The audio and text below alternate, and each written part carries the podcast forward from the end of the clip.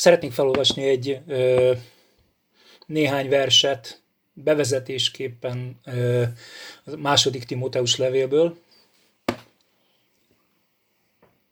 Nagyon ismert igevers, sokan sokszor idézik.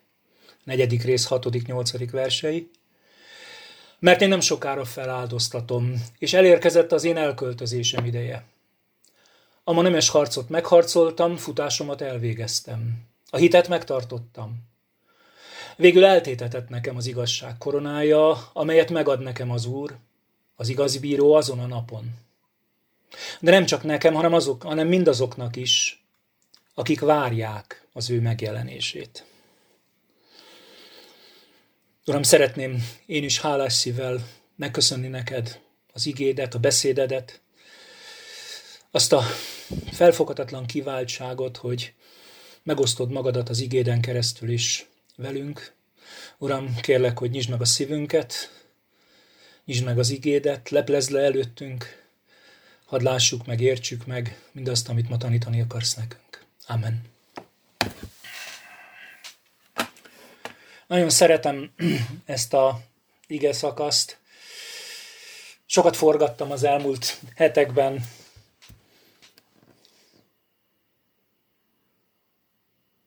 és már rögtön megértitek, hogy miért olvastam fel. Pár életének a legutolsó időszakában írja ezt a sorokat. Éppen azon gondolkoztam, hogy ugye ha igaz volt, hogy egyes feltételezések szerint ő a nagy tanácsnak is akár a tagja lehetett, akkor bizony már jóval 60 fölött van, mikor ezeket írja. Börtönben van, és ez már nem az a kényelmes börtön valószínűleg, mint az első börtönbünteti börtönidőszaka. Itt már megváltozott nagyon a világ. Ebben a korban már a császár sem ugyanaz, mint az első büntetése, vagy az első vizsgálata alatt volt, és ez már, ez már a kezdődő keresztény üldözés időszaka.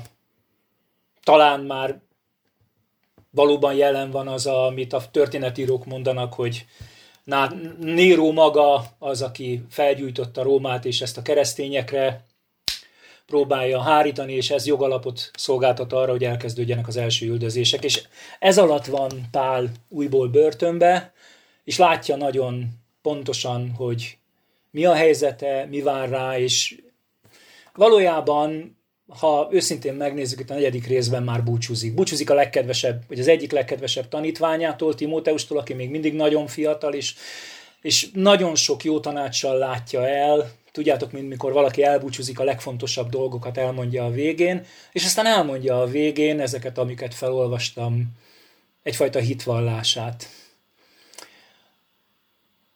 Ha most kicsit csúnya szóval úgy nézek a levélre,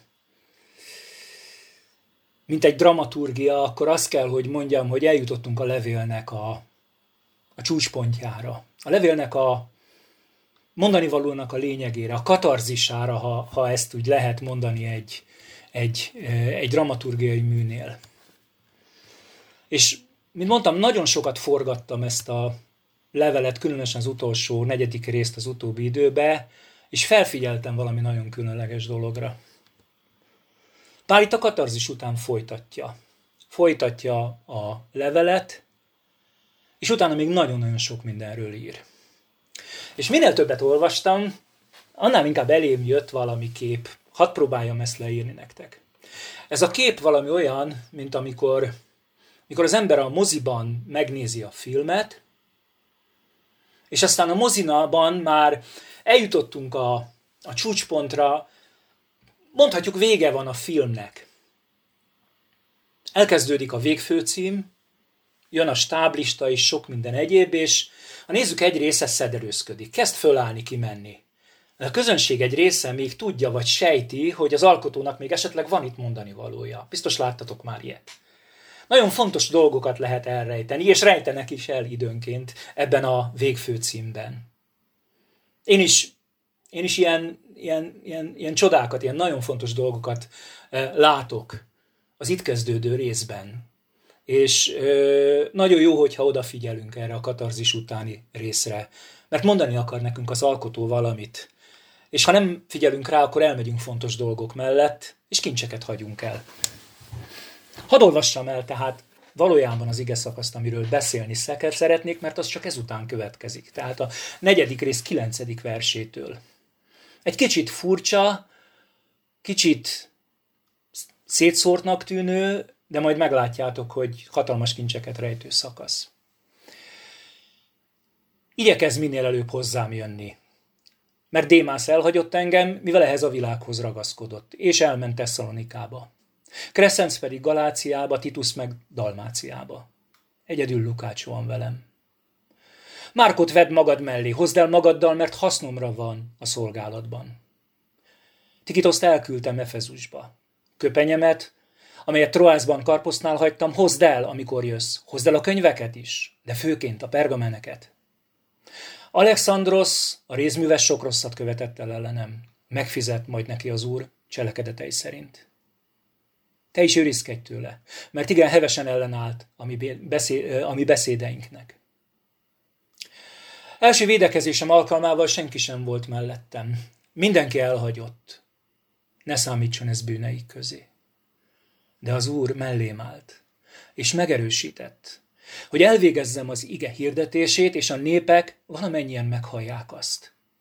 Aztán megszabadultam az oroszlán szájából, meg is szabadít engem az Úr minden gonosztól, és bevisz az ő mennyei országába.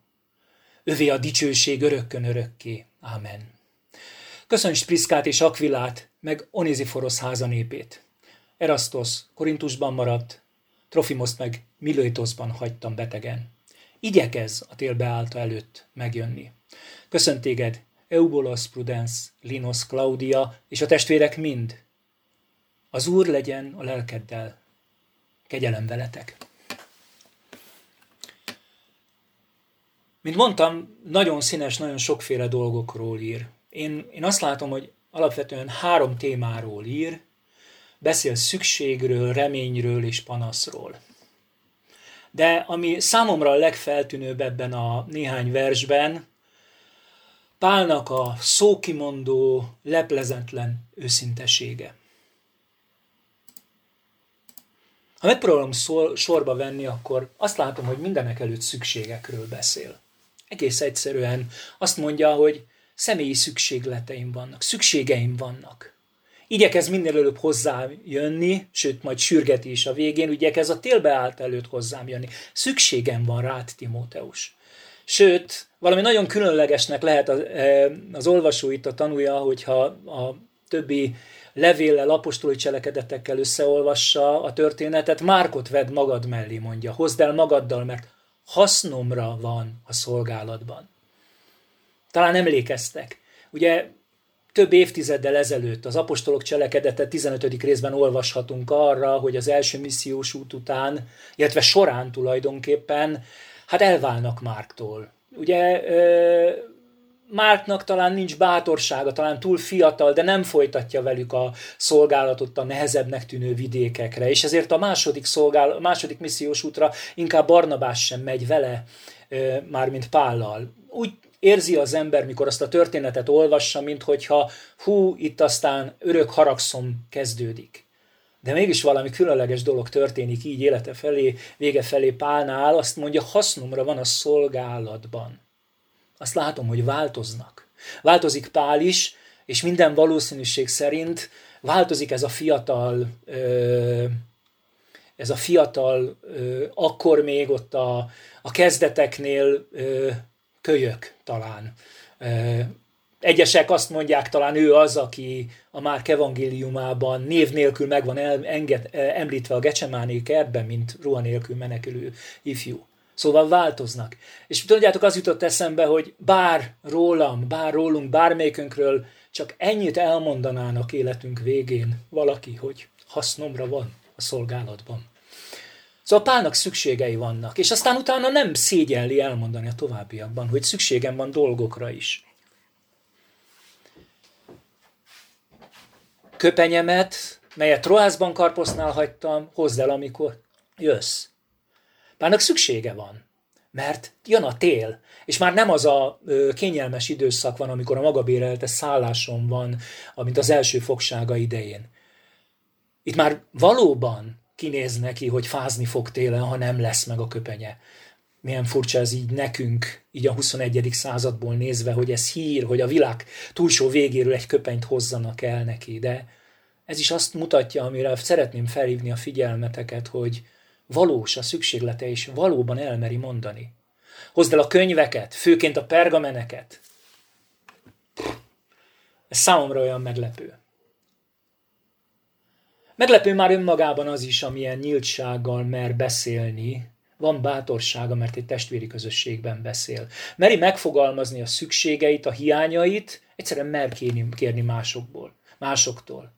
És a másik, ami ezekből a szükségekből kirajzolódik, hogy ez az apróság, hát tegyem most kicsit ironikusan zárójelbe, hogy ő börtönben van, és kihallgatások között van éppen, nem akadályozza meg abban, hogy szolgáljon. Hívja munkatársnak Márkot, kéri a könyveket is, meg a pergameneket. Ez nem akadály.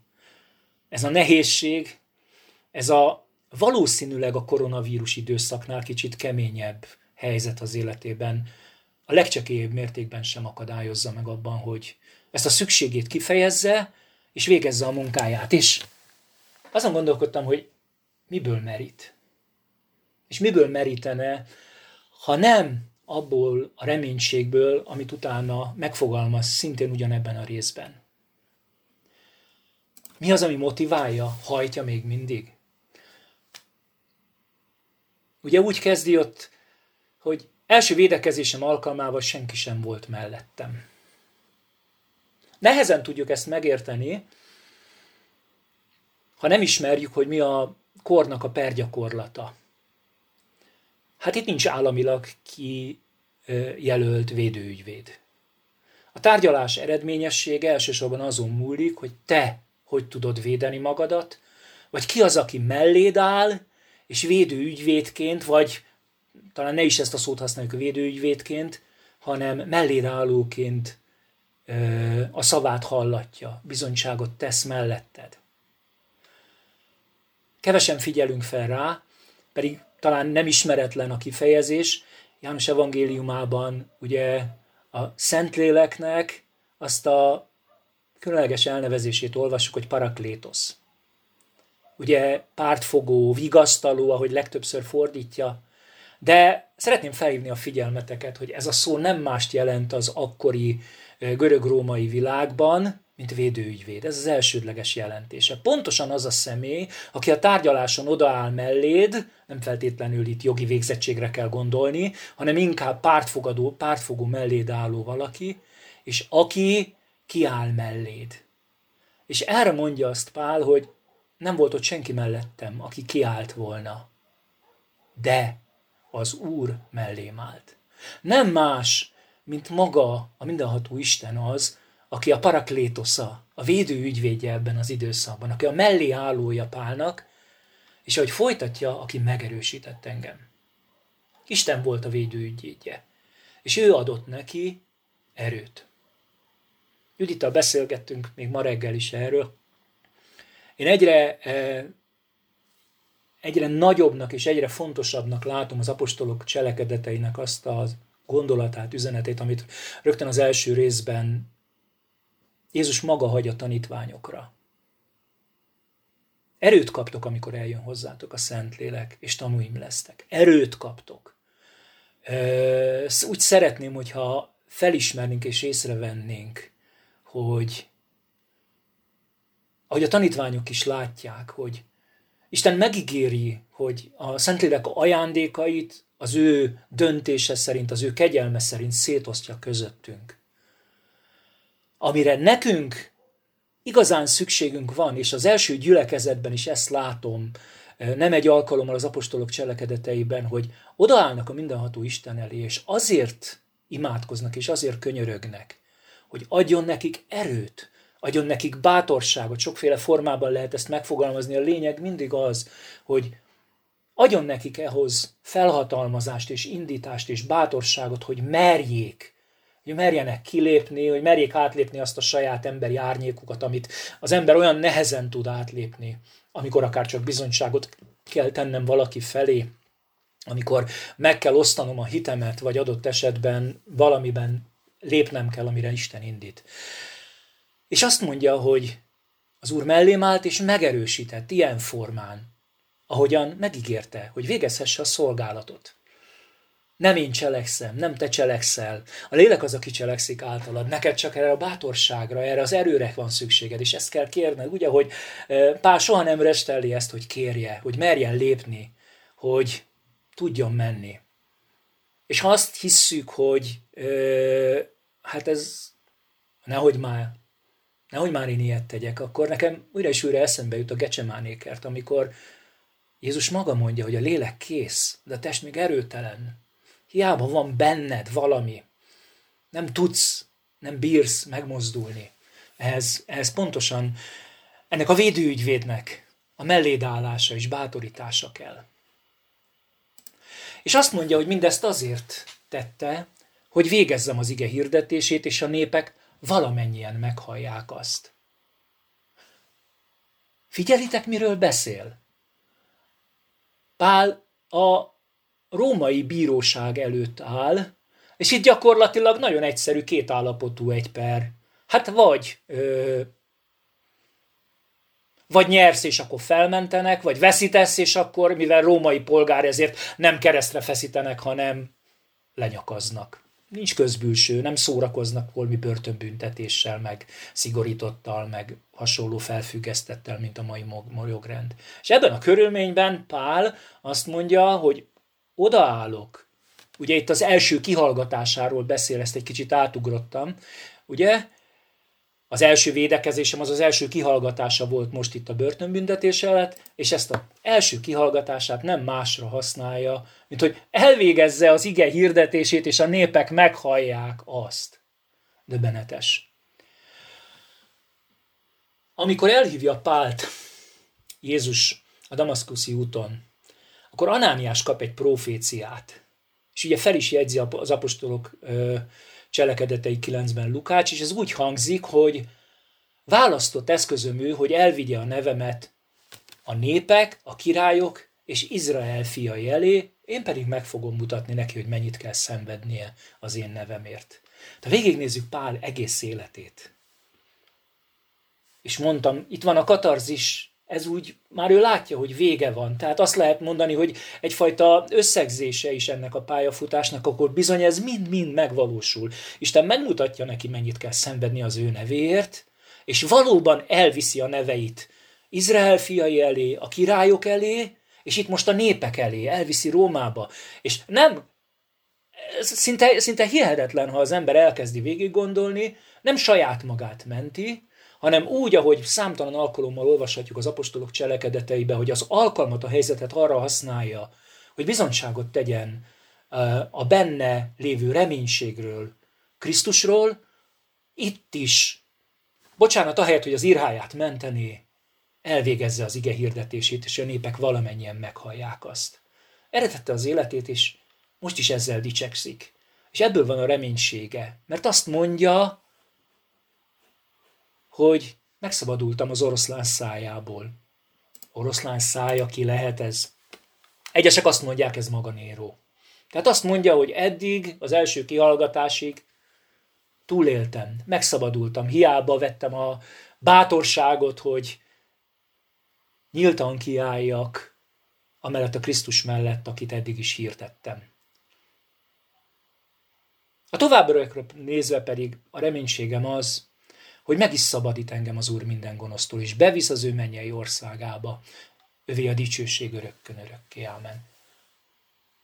Nem nagyon foglalkozik igazándiból azzal, hogy mi lesz majd vele. Legkevésbé koncentrál már arra, hogy a saját írháját mentse. Azzal a bizonyossággal van, amit a bevezetőben felolvastam, hogy a futásomat már elvégeztem. Hadd beszéljek befejezésül a harmadik mondani valójáról is ennek az ige szakasznak.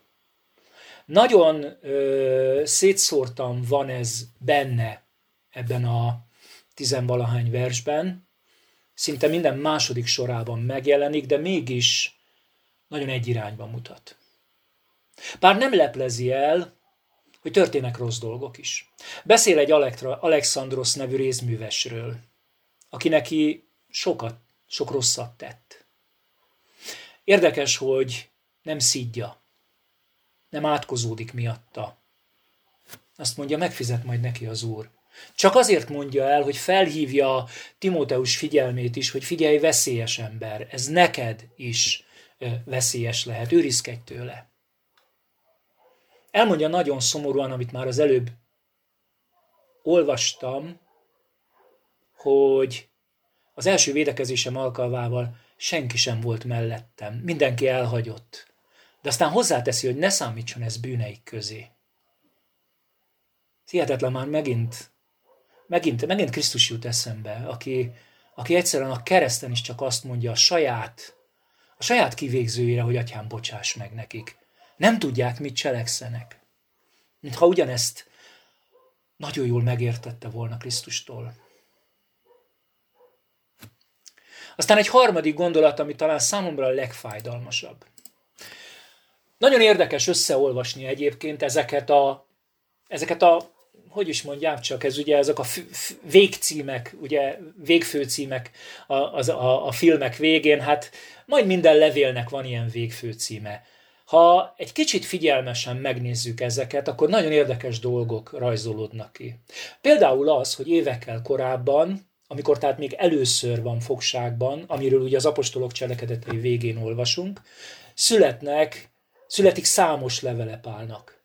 És ezek közül kettőben, a Kolossi levélben és a Filemon levélben is Pál a címzetteket két másik személlyel közösen együtt köszönti. Így szerepel bennük. Ez a két másik személy egy Lukács és egy Démász nevű társa. Mind a kettő ott van. Az évekkel ezelőtt, mondjuk egy három-négy évvel ezelőtt, három évvel ezelőtt történik. Tehát az első sikeres, amikor ugye valószínűleg ö, szabadon engedik. És most azt olvassuk a 11. versben, egyedül Lukács van velem.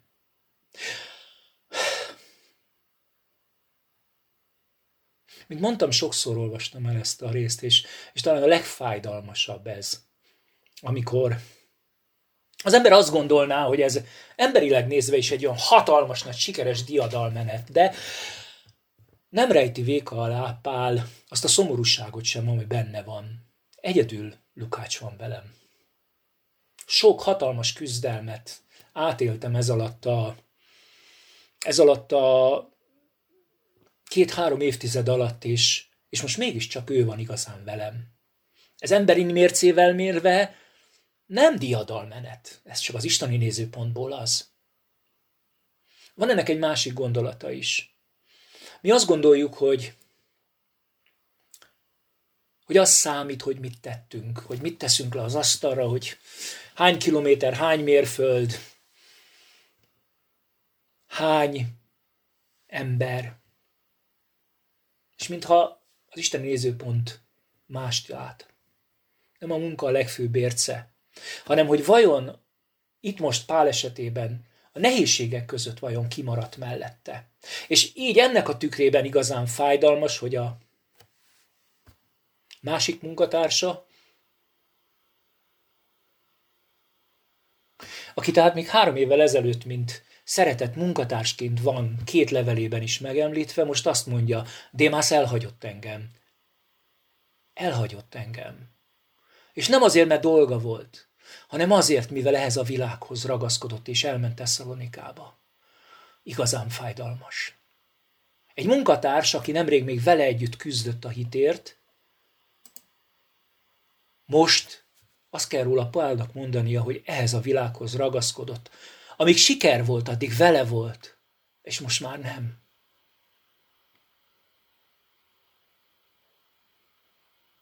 Ebben, sőt inkább az ezután következő időszakban írja, nem véletlenül talán János az első levelében, hogy ne szeressétek a világot, sem azt, ami a világban van. Ha valaki szereti a világot, abban nincs meg az atya szeretete. rettenetes szavak.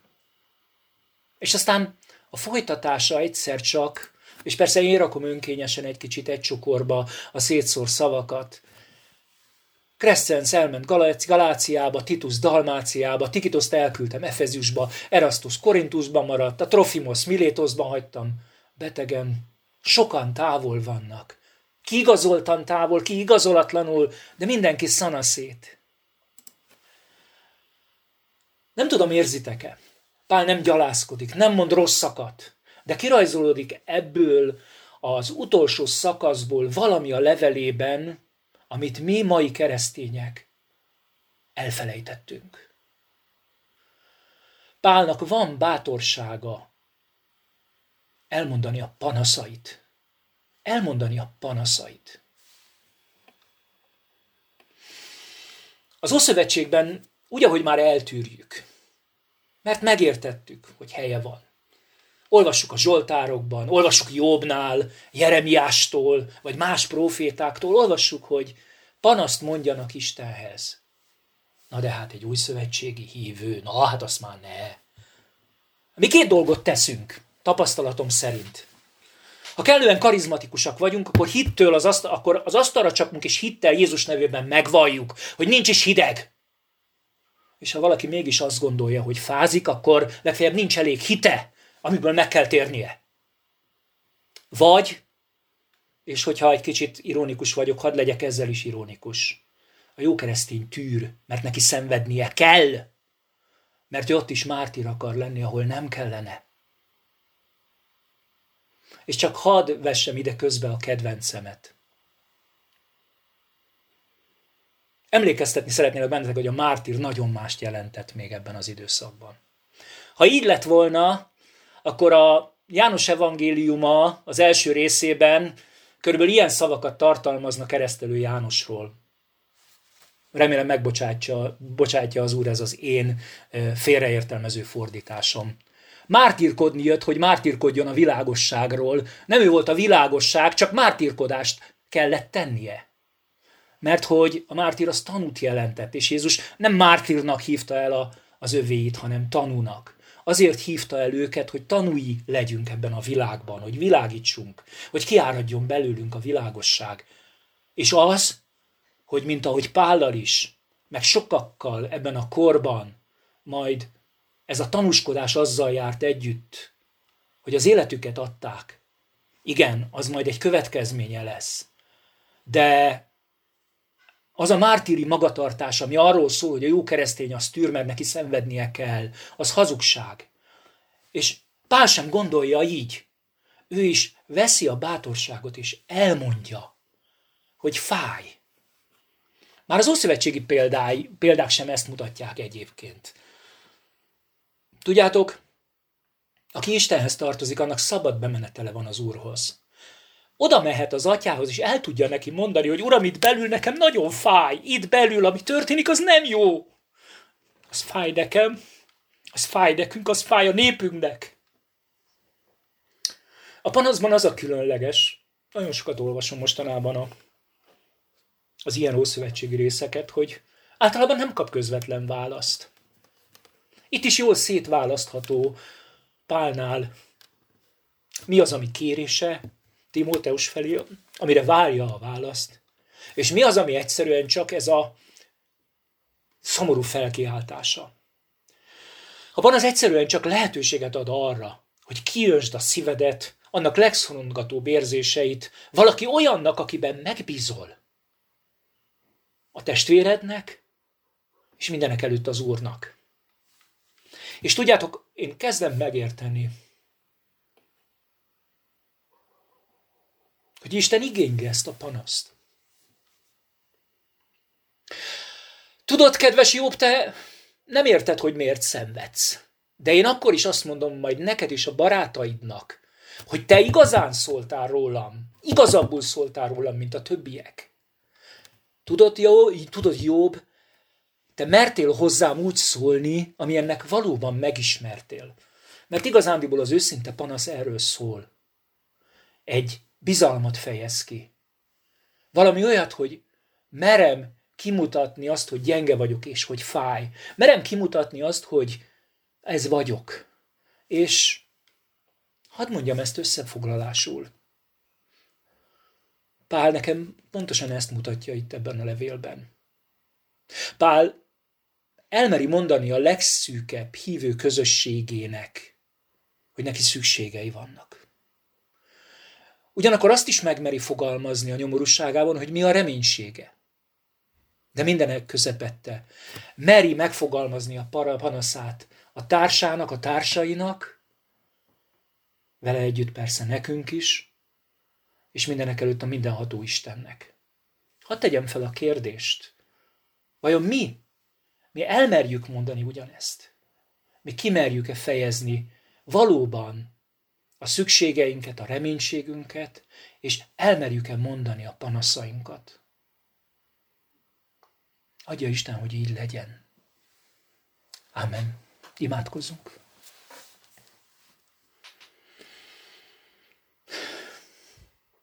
Uram, köszönöm, hogy Te vagy a mi reménységünk.